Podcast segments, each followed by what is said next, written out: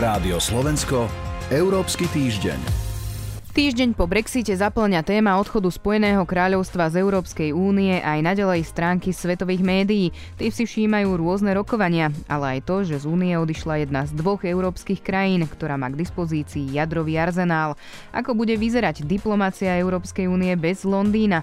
To je téma, o ktorej dnes budeme hovoriť. Pozrieme sa aj na nové pravidlá Európskej komisie, ktoré sa týkajú prístupových rokovaní štátov, ktoré by do únie chceli vstúpiť. Pri počúvaní dnešnej relácie vás víta Soňa Vajsová. Európsky týždeň. Tému teraz rozoberieme so Zuzanou Gabrižovou z portálu Euraktív. Dobrý deň. Dobrý deň. Pani Gabrižová, zaujímalo by ma, že ako sa bude formovať politika Európskej únie bez Spojeného kráľovstva? Veľká Británia bola naozaj veľkým hráčom na medzinárodnom poli a v rámci Európskej únie. Boli tu také tri hlavné tendencie, ktoré Veľká Británia prinášala do európskej zahraničnej politiky.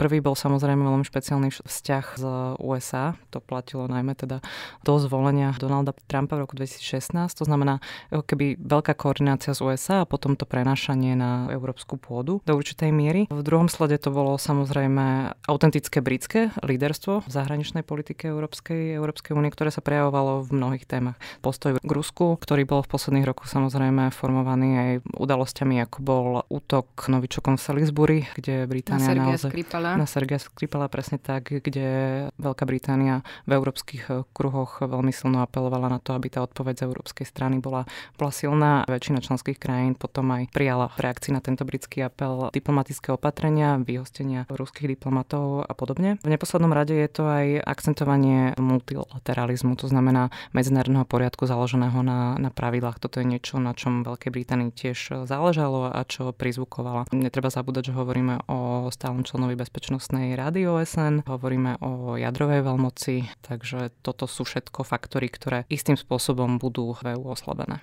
Dá sa očakávať, že nejaké spoločné stanoviská odchodom Spojeného kráľovstva z Európskej únie sa zmenia? Samozrejme, tú líderskú pozíciu veľmi prirodzene preberú alebo posilní sa ešte francúzska a nemecká, ale čo sa určite dá očakávať je stále, bude pretrvávať veľmi silná koordinácia s Veľkou Britániou a aj práve vo formáte trojky týchto troch krajín. Boli viaceré prípady, kedy práve tieto tri krajiny vydávali spoločné stanoviská ešte predtým, než sa vyformovala spoločná pozícia EÚ. Bol to napríklad prípad reakcie na vraždu saúdsko-arabského novinára alebo mnohé iné. Alebo iránskeho teraz nedávno generála Kasema Soleimana. Presne tak. Británia veľmi sa aktivizovala aj napríklad v jadrovej dohode s Iránom, ktorú teda ešte v rámci Európskej únie pomáhala spolu vyjednávať. Takže nejaká miera koordinácie tam bude. A akú formu presne táto koordinácia bude mať, to znamená, na akej platforme sa bude odohrávať, to je ešte na diskusiu, je viacero možností.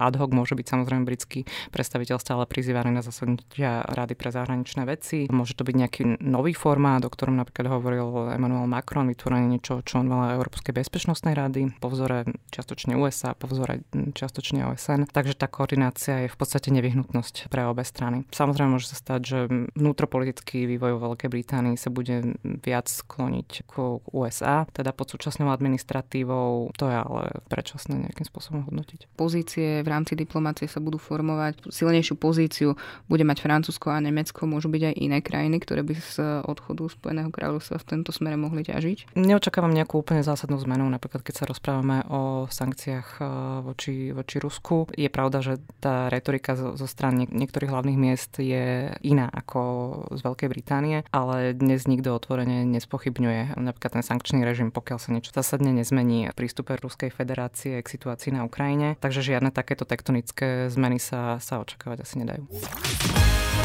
Európsky týždeň.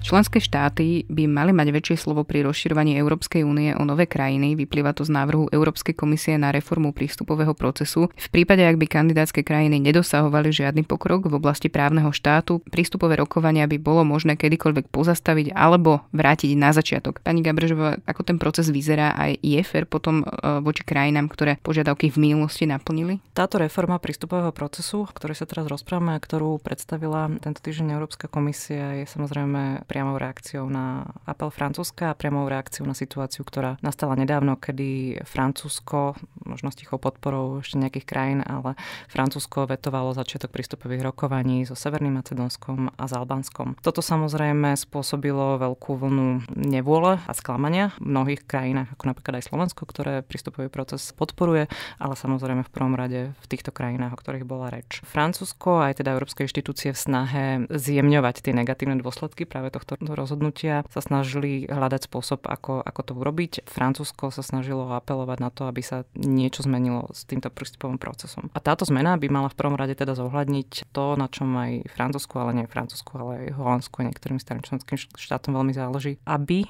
krajiny, ktorých potenciálne uvažujeme o nových členoch, mali v prvom rade v poriadku tieto základné veci, ktoré súvisia s právnym štátom, s kvalitou inštitúcií a podobne. Aby toto bolo niečo, čo bolo vždy prítomné počas celého toho prístupového procesu ako tá prvá priorita, čo potom umožní lepšie aj manažovať očakávania tých krajín. Lepšie ako je to momentálne v tých podmienkach, ktoré sú nastavené. To je, čo sa týka toho právneho štátu, ale na druhej strane, ak sa budú môcť niektoré tie krajiny vrátiť na začiatok, nebudú sa môcť teda akýmsi spôsobom pozastaviť a zase vrátiť a teda tým pádom nebudú musieť tie krajiny splniť tie požiadavky niektoré? Tie požiadavky sa nemenia v meritornosti, nemenia sa vecne. Mení sa len ako keby štruktúra toho, ako veľmi a kedy sú predmetom rokovaní. To znamená, že nie je to neférové v tomto zmysle, že by teraz krajiny, ktoré už niektoré veci splnili, ich museli plniť na novo, alebo by sa znovu duplicitne mali riešiť niektoré procesy. Toto určite nie je niečo,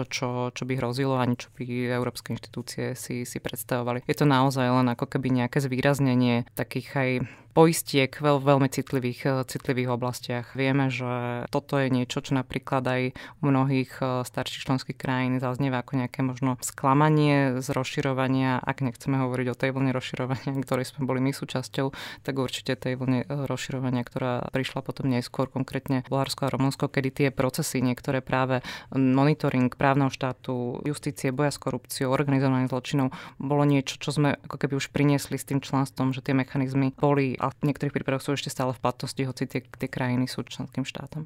Vy ste hovorili najmä o Severnom Macedónsku a Albánsku, ale tá reforma prístupového procesu by sa zrejme dotkla aj ďalších balkánskych krajín. Momentálne máme otvorené prístupové rokovania so Srbskom a Čiernou horou. Tieto krajiny napredujú, ale tiež nie veľmi, veľmi dynamickým tempom. Čierna hora možno ešte trošku viac ako Srbsko. Pre všetky tieto krajiny je to dôležité, minimálne aj preto, že mnohé z týchto krajín čakajú voľby a ak si pamätáme náš prístupový proces, vieme, že európska perspektíva je niečo, čo istým spôsobom hýba aj domácou politickou scénou a istým spôsobom ovplyvňuje dynamiku politického života v tej krajine. Takže o to je dôležitejšie, aby Európska únia a celý ten prístupový proces pre tie krajiny bol dôveryhodný.